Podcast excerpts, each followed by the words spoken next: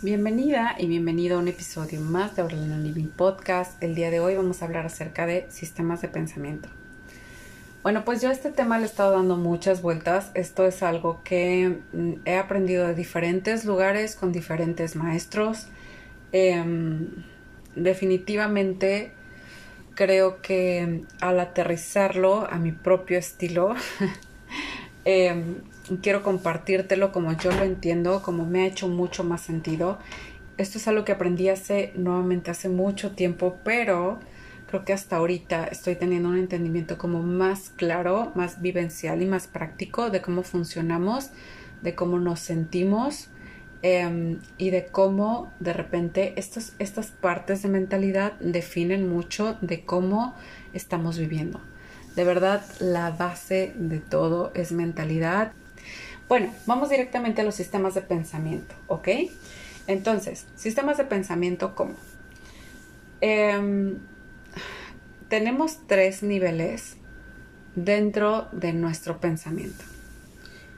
Dependiendo de en qué nivel esté un pensamiento, dependiendo de, en qué parte esté, como de qué rango tenga este pensamiento dentro de nuestra mente, vamos a tener diferentes em, pues es, es, como, no es lo mismo un pensamiento que apenas nos llega a un pensamiento muy practicado, ¿no? Un pensamiento que ya hemos practicado años y años y años y años, ¿ok? Y, y aunque sí tengo que decir que sí va a ser más difícil cambiar cosas que están más practicadas, por así decirlo, em, también es cierto que no necesariamente tiene que ser así, o sea, no necesariamente es como Creo que al, cuestionarnos de repente podemos desmantelar todo tipo de sistemas de pensamiento. ¿Ok? Entonces, para esto, nuevamente yo creo que el coaching es la mejor herramienta para hacer esto. Em, lo he llevado haciendo durante ya bastante tiempo. Al principio no me daba cuenta de que esto era lo que hacía, pero ahora que lo tengo como súper claro, eh, me encanta ver cómo las cosas se transforman simplemente cuando empezamos a cuestionarnos em, ciertas creencias que tenemos, ciertos pensamientos que tenemos, ciertas eh, ideas que nos están envenenando y nuestro cerebro genera otra vez todo tipo de pensamientos, pensamientos positivos, genera pensamientos negativos, genera todo tipo de pensamientos, ¿ok? Genera una gama de pensamientos. Mm, no todos los pensamientos que generamos son útiles. Hay una gran parte de nuestros pensamientos. Piensa en el área de tu vida que más te está costando. Si es el área de relaciones, he estado ahí. Y eh, la parte interesante aquí es, esa parte que menos funciona es en la que hay más pensamientos disfuncionales, en la que hay más pensamiento basura, pensamiento que no te sirve, pensamiento que tienes que cuestionar y desmantelar y, empezar como a, diluir, ¿no? O sea, como, como diluir en ácido. Entonces, aquí vamos a hablar de que justamente existen estos sistemas de pensamiento, ¿ok? Ahora, vamos a hablar de que dentro de los sistemas de pensamiento nuevamente hay niveles, ¿no? ¿Qué pensamientos hemos practicado más y qué pensamientos hemos practicado menos? Y cuáles nos dieron desde la infancia y cuáles nos dijeron que éramos. Entonces, el pensamiento como más leve son estas ideas que, estos enunciados que surgen en tu cabeza como, oh, creo que debería de hacer un detox, pensamiento. Creo que debería de ir a terapia, creo no sé, pienso que tal vez debería ir a terapia. Es un pensamiento, surgió un pensamiento ahí en tu mente. Hmm, me gustaría que fuera más detallista. Es un pensamiento. Em, no sé si irme o quedarme en esta relación. Es un pensamiento. Eh, mi esposo es súper desordenado. Pensamiento. ¿Ok? Entonces, estas oraciones que surgen en nuestra mente en el día a día, como decir, wow, eh, eh me gustan los días lluviosos o eh, no, los días lluviosos me parecen feos. o sea, todo esto es como, todos son pensamientos. Estas oraciones que surgen de forma random en tu cabeza. Esta voz que todo el tiempo está hablando en tu cabeza. que no podemos apagarla, que es muy difícil silenciarla. Esta voz que todo el tiempo está hablándote, que a veces decimos que pensamos, la mayoría de las veces que somos nosotros mismos, no siempre es así. La mayoría de las veces no es así. ¿Ok? Entonces, vamos a hablar de que estas oraciones son simplemente, vamos a decir, que es nivel pensamiento. ¿Ok? Ahora, cuando nosotros, la sociedad, mi familia y o yo he estado practicando mucho un pensamiento, se convierte en una creencia. La creencia va un poquito más profundo, ¿no? Entonces la creencia ya no es, ah, me surgió una oración en la cabeza. No, no, no, no. Esto habla como, eh, les voy a poner un ejemplo, eh, los hombres solo quieren sexo. Los hombres solo quieren sexo. Así son todos los hombres, son infieles, ¿no? Todas las mujeres están locas, así son. ¿Por qué te dijo eso? Por fregar. Porque hay gente que nada más hace las cosas por fregar. O sea, es una, la, la creencia es como una generalización de la que aparte hemos encontrado, gracias a nuestros filtros, pruebas de que es verdad. digamos que decimos todas las mujeres están locas y ves una chica que está emocionalmente fuera de control y entonces dices, ya ves que todas estamos locas, o sea, sí, sí es cierto, porque tu filtro te dice, observa eso, ¿qué pasa con todas las mujeres emocionalmente estables que conoces? Pues no sé, pero mi filtro me sigue diciendo que todas las mujeres están locas, o qué pasa con los no sé, un hombre fiel que conoces, que esto, que aquello, ni te llama la atención. Y no me refiero a que te llame la atención como atracción, sino como de no te llama la atención porque no te brinca, porque no es algo que tú quieras eh, incluir dentro de tu filtro. Tu cerebro te va siempre a decir que quiere tener la razón, ¿cierto? Tu cerebro te dice que quiere tener la razón.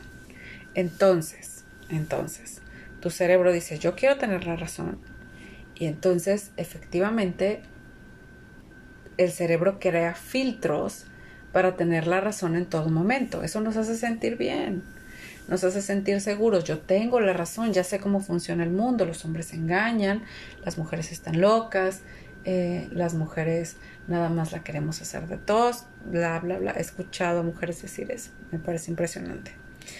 Em, entonces, a lo que voy es a que nivel pensamiento, oraciones que surgen de manera espontánea en nuestra cabeza como interpretaciones del mundo. No todos son positivos, no todos son negativos, ni buenos ni malos, simplemente son interpretaciones del mundo. Nivel creencia, ya creamos filtros, creamos, eh, nosotros hemos encontrado evidencia, según nosotros, de que estas creencias son verdad y que así es como funciona el mundo y nos hablan mucho estas creencias de cómo es el que funciona el mundo. Estas creencias pueden venir de nosotros mismos, de nuestra experiencia, pueden venir de lo que nos dijo papá o mamá o pueden venir de lo que socialmente es aceptado, de las películas, de todo esto, ¿no? Ok, bueno. Esa es como la segunda parte, ¿ok? Un nivel más profundo es ya llegar a nivel identidad. No solo creo que esto es, no solo lo hago a veces, creo que yo soy esto. Y entonces te dice ciertas cosas, ¿no? Yo soy floja.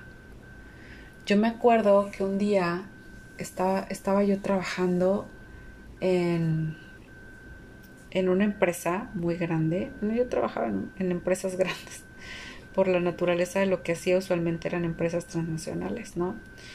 Entonces eh, estaba yo trabajando y, y, me acuerdo que nosotros trabajábamos turnos larguísimos, o sea, eran turnos de eh, realmente nos daban media hora de comida, creo, y era como 12 horas de trabajo, em, que en ese entonces me parecía muy normal estar trabajando 12 horas. Y aparte de repente hacíamos horas extra. Entonces, de por sí, creo que el horario normal era de 10 horas y casi siempre terminábamos haciendo 12 horas o 14 horas. Eh, de repente y eventualmente hacíamos cosas que nos hacían, no sé, había cierres de mes, quedarse todo, todo el cierre de mes y ahí sí salíamos tardísimo y era una cosa brutal. Yo me acuerdo que de niña me decían mucho, es que Ana es muy floja. O sea, es que Ana Uy, no, Ana, súper floja. Yo era una niña sumamente pasiva y seguramente tenía muchas actitudes de no quiero hacer eso, no gracias, de no ayudar en las cosas de la casa, muchas actitudes de este estilo. Con respecto al trabajo, no puedo decir que todo el tiempo he sido la empleada modelo, jamás, de hecho. Pero bueno, sí es cierto que de un tiempo en adelante, sobre todo a partir de que nació, eh, de que nació mi primer hijo, Ricardo, eh, a partir de que nació él, yo me metí una ética de trabajo muy fuerte, muy autoexigida, súper hiper perfeccionista, mis logros estaban anclados o, mi nivel de realización en el trabajo estaba muy anclado a mi valía. Bueno, una cosa brutal, ¿no? Este, en el aspecto de cuánto tiempo dedicaba yo a mi trabajo. Y entonces en una empresa me acuerdo que empecé a dedicarle horas y horas y horas y horas, al grado de que casi no veía a Ricardo. Em, pero para mí era como de yo quiero que él esté orgullosa de mí y yo quiero que él esté orgulloso de mí y, para mí era una motivación súper fuerte este drive de querer, de querer que eso sucediera, no de querer sentir, eh, sentir la aprobación de mi hijo en algún punto. Em, muy chistoso porque Ricardo era un bebé y creo que no, no necesitaba realmente eso. Pero bueno, para no enredarme más en esta historia, este yo soy floja se me quedó creo que pasaron dos empresas a partir de ahí en las que estuve y yo trabajaba horas y horas y me volvía loca y estudiaba y, y resolvía un, casi siempre era como muy apagafuegos, tengo que decir que era muy poco visionaria en los lugares en donde yo trabajaba, pero era como exageradamente buena con las urgencias, entonces todo el mundo recorría en mí en las urgencias, siempre sabía cómo darle la vuelta a las cosas, siempre fui muy creativa, entonces bueno al final del día, me, el punto aquí es no lo creativa que era ni, ni lo arrogante que puedo ser todavía. este, pero a lo que voy es a que sí le echaba muchas ganas, sí era una persona que me desgastaba muchísimo, que me quemaba en los trabajos, o sea, que era como, como de quererme, vamos, de hacer las cosas de una manera muy intensa, muy apasionada, exageradamente dedicada y que fueran horas y horas de trabajo, ¿vale? Ese es justamente a lo que quiero llegar. Eran horas y horas de trabajo, de dedicarme, de pensarle, de, de estar constantemente como con este desgaste mental. Y yo me seguía diciendo que era muy floja. Al grado de que me acuerdo que una compañera de trabajo me dijo, ¿hasta cuándo te vas a seguir diciendo eso? O sea, ¿en qué momento vas a cambiar la idea de que eres floja cuando trabajas X cantidad de horas al día. Y esto está de locos. O sea, ¿en qué momento ya te vas a decir, ok, este es el límite en el trabajo para no considerarme floja, para cambiar esta idea de mí? Y la verdad es que esa idea me revolucionó. O sea, fue como de, wow, tal si yo empezara a ver lo que estoy haciendo actualmente y me quitara la idea de que soy floja? Actualmente todavía de repente lidio un poco con esta parte de decirme que es que no lo hice por floja, la verdad, ¿no? Y luego me doy cuenta que, que, que no, que al contrario, que de repente tengo una eh, actitud exagerada ante lo que quiero, la, productividad a la que quiero llegar, ¿no? En fin, nuevamente, esto no se trata de decir, wow, yo soy la persona más trabajadora del mundo, realmente no lo soy, créanme que, estoy muy consciente de eso, pero sí quiero eh, como que se den cuenta de hasta dónde vamos ligando una identidad. Una cosa que te dijeron de chiquita, por ejemplo, Eres muy buena dibujando y lo ligaste a tu identidad al grado de que creciste y que incluso sin corroborarlo dijiste, pues no sé, yo siempre he sido buena dibujando. Yo siempre he sido buena con esto de las emociones. Yo siempre he sido buena con esto de tal. O, por ejemplo, a mí me decían, mamá, es que Ana es muy sentimental. Es muy sentimental y era como su palabra favorita para describirme. Y hasta la fecha yo me describo como alguien sumamente emocional. Alguna vez eh, alguien, estábamos haciendo un trabajo también acerca de cómo nos describían y decían que sumamente, que me conocían como una persona sumamente fría. em, por el medio en el que estábamos, ¿no? Me acuerdo que era como un grupo de estudio y era como, como no, esta chica es sumamente fría. Y yo dije, wow, yo jamás hubiera pensado que alguien pensaba eso sobre mí. Y después me di cuenta que efectivamente hay ciertos ambientes en los que reprimo muchísimo y no podría describirme como específicamente sentimental, ¿no? o emocional. Pero bueno, nuevamente, esto no se trata de una descripción de mí, esto se trata de que te cuestiones qué cosas te has dicho toda la vida y que realmente ni siquiera has corroborado. Eh, ¿Quién dice que eres emocional? Si realmente tú lo, lo tomas como un rasgo y aparte que no te limite, es esta emocionalidad, esta emocionalidad te está limitando, esta emocionalidad te está diciendo, ¿qué te está diciendo, no? O sea, como de soy muy emocional y por eso no puedo tener relaciones buenas. Soy muy emocional y por eso qué, ¿no?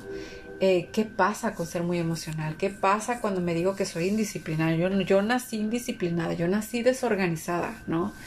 Estos son, son pensamientos que otra vez vamos, vamos por rangos, ¿no? Y entonces empezamos a decir, tenemos eh, el pensamiento que es esta oración que surge en tu mente como, la, la, la, este, ay, mira, una mariposa, o sea, este, mi interpretación del mundo. Tenemos las creencias de todos los hombres, todas las mujeres, todas las personas.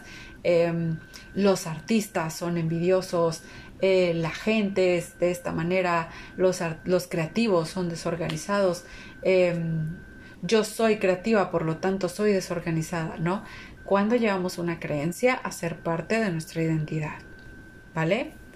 Em, algunos son positivos y qué bueno, si tú estás viendo que te apoyan, qué importa que no los corrobores, si te hacen sentir confiada, si te hacen sentir bien, si, si esto te hace que tus relaciones funcionen. El otro día justamente estaba discutiendo con una amiga acerca de una creencia muy boba que yo tenía cuando era más chica.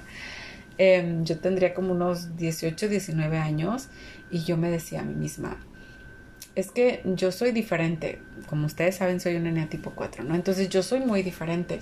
yo no soy el tipo de chava que los que, que, quieren para un ratito. Yo soy el tipo de chava que, que regularmente los chicos buscan para ser la novia. Em, o que buscan para ser como, o sea, soy este tipo de persona que ellos buscan para hacer esto, ¿no? Y digo que es una creencia muy boba porque para nada es real. Pero dentro de mis relaciones, yo viví muy pocas relaciones, relaciones largas y con personas que regularmente, y era súper chistoso porque era como lo contrario, eran personas que usualmente no, estaban como, em, no, no eran muy de comprometerse, pero mi idea de que yo era alguien a quien tenías que tomar en serio Em, los hacía como alinearse con eso. Y no digo para nada que influyera o como de te hipnotizaba y entonces, este, por supuesto que haces eso. No, para nada. Pero era como esta idea de que, de que era así y simplemente eh, eso elevaba el estándar para que las personas dijeran, es que a ella no puedes no tomarla en serio. O la tomas en serio o simplemente te vas, ¿no?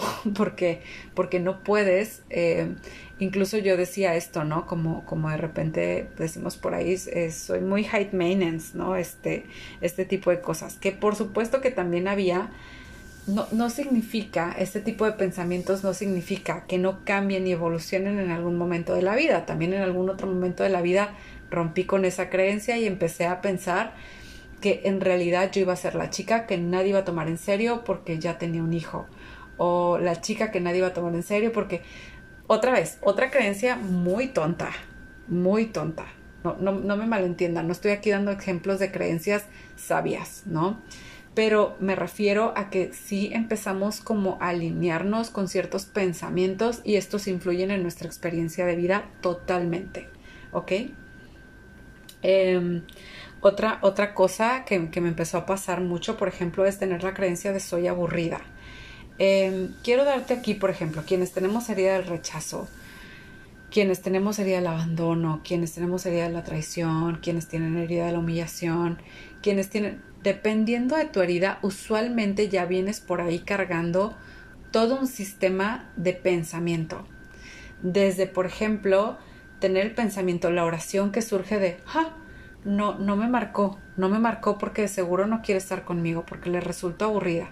Podemos tener esto como un pensamiento, tener la creencia, eh, los, los, eh, todos los hombres a los que conozco me evaden o me rechazan o terminan, eh, terminan rechazándome, o podemos tenerlo a nivel identidad incluso, ¿no? Como es que yo soy aburrida no es que le resulte aburrida, no, yo soy aburrida, en sí mi vida es aburrida, yo soy aburrida, yo soy rutinaria, ¿no? Em, quienes tenemos, eh, por ejemplo, herida del rechazo, podemos empezar a pensar esto. O, por ejemplo, les voy a poner el ejemplo de la herida de la traición. La herida de la traición regularmente, vamos a decir, eh, cosas como, claro, ya, ya sabía que no me, es, es, como muy normal para alguien que tiene herida de la traición decir, ya sabía que no me iba a marcar, o sea, yo ya sabía, es un irresponsable, claro que no me iba a marcar, ¿no? Eh, al nivel creencia es como de no puedes confiar en un hombre, o sea, no puedes confiar en los hombres, los hombres siempre te traicionan, o sea, siempre terminan decepcionándote. Eh, no existen ya buenos hombres, esa es otra muy de la herida de la traición. Y eh, la parte de llevarlo a nivel creencia es como, perdón, llevarlo a nivel identidad es como eh, podríamos identificarnos con, con, esto, ¿no? O sea, al, al nivel eh, yo soy a la que siempre traicionan. Yo, yo siempre, o sea, soy muy engañable, soy, soy muy confiada, ¿no? Eh, cuando ya lo estamos llevando al nivel identidad, ¿vale? Miren, espero no haberles aburrido con mis historias. Este, este, pensé que iba a ser un episodio distinto, pero bueno, terminó siendo lo que es.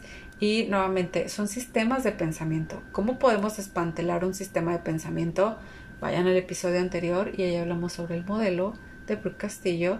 Y bueno, esta es la mejor manera en la que yo he encontrado de, eh, con esta herramienta. Ahora, cuando metemos en Transforma y cuando yo ya estoy haciendo coaching con ustedes, mezclo varias herramientas. Por ejemplo, Brooke Castillo no maneja esta parte de sistemas de pensamiento a través de las heridas, ¿no? Porque sí, esto yo lo he visto más bien a través de la práctica, esa es la realidad. Y la otra parte es que yo de repente sí meto, por ejemplo, para desmantelar algunos pensamientos, meto eh, ciertas herramientas como las cuatro preguntas de Byron Katie. Meto eh, herramientas como el enneagrama de las personalidades, eh, cosas así para poder empezar a desmantelar esto, ¿vale? Hay otras varias, varias herramientas, incluso vamos a manejar una que se llama self-coaching, que justamente es para que tú puedes hacer eh, la parte del coaching dentro del grupo, pero también dejamos tareas en donde específicamente vamos a ver cómo podemos coacharnos a nosotros mismos, sobre todo cuando nos te acaba de llegar la iluminación y te diste cuenta de que tienes un pensamiento ahí que te está estorbando o que tienes varios pensamientos que generan un sistema de pensamiento disfuncional que te hace tener una experiencia de vida terrible en una cierta área y, te quieres coachear a ti mismo, te quieres llevar a ti misma a desmantelar esa, esa creencia, esa identidad o ese pensamiento. También lo vamos a ver dentro de Transforma tu relación. Y la verdad es que esta es una herramienta que al principio cuesta mucho trabajo. Yo no les recomiendo darles así las hojitas de self-coaching y que ustedes lo hagan por su cuenta porque la realidad es que cuesta bastante práctica. Pero una vez que lo logramos, una vez que ya tienes esta práctica, no necesitas esperarte a que alguien a que alguien te refleje y te cuestione y te diga y tal como para que puedas tener este movimiento a través del coaching, sino que tú te haces consciente de este pensamiento y empiezas a romper con esa percepción por ti misma. Si estás interesada en esta herramienta y en saber cómo utilizarla y demás, aplica a Transforma tu relación. Tenemos una sesión de media hora de claridad donde tú y yo platicamos acerca de si esta es la herramienta adecuada, si esta es no solo la herramienta, el programa adecuado para ti. Nuevamente es un programa de coaching grupal, duración de dos meses, aunque estoy eh, justamente trabajando para que este sea un programa de coaching continuo. Espero que este episodio te guste. Muchísimas gracias por estar y por ser parte de la comunidad de Lana Living y nos vemos pronto. Bye.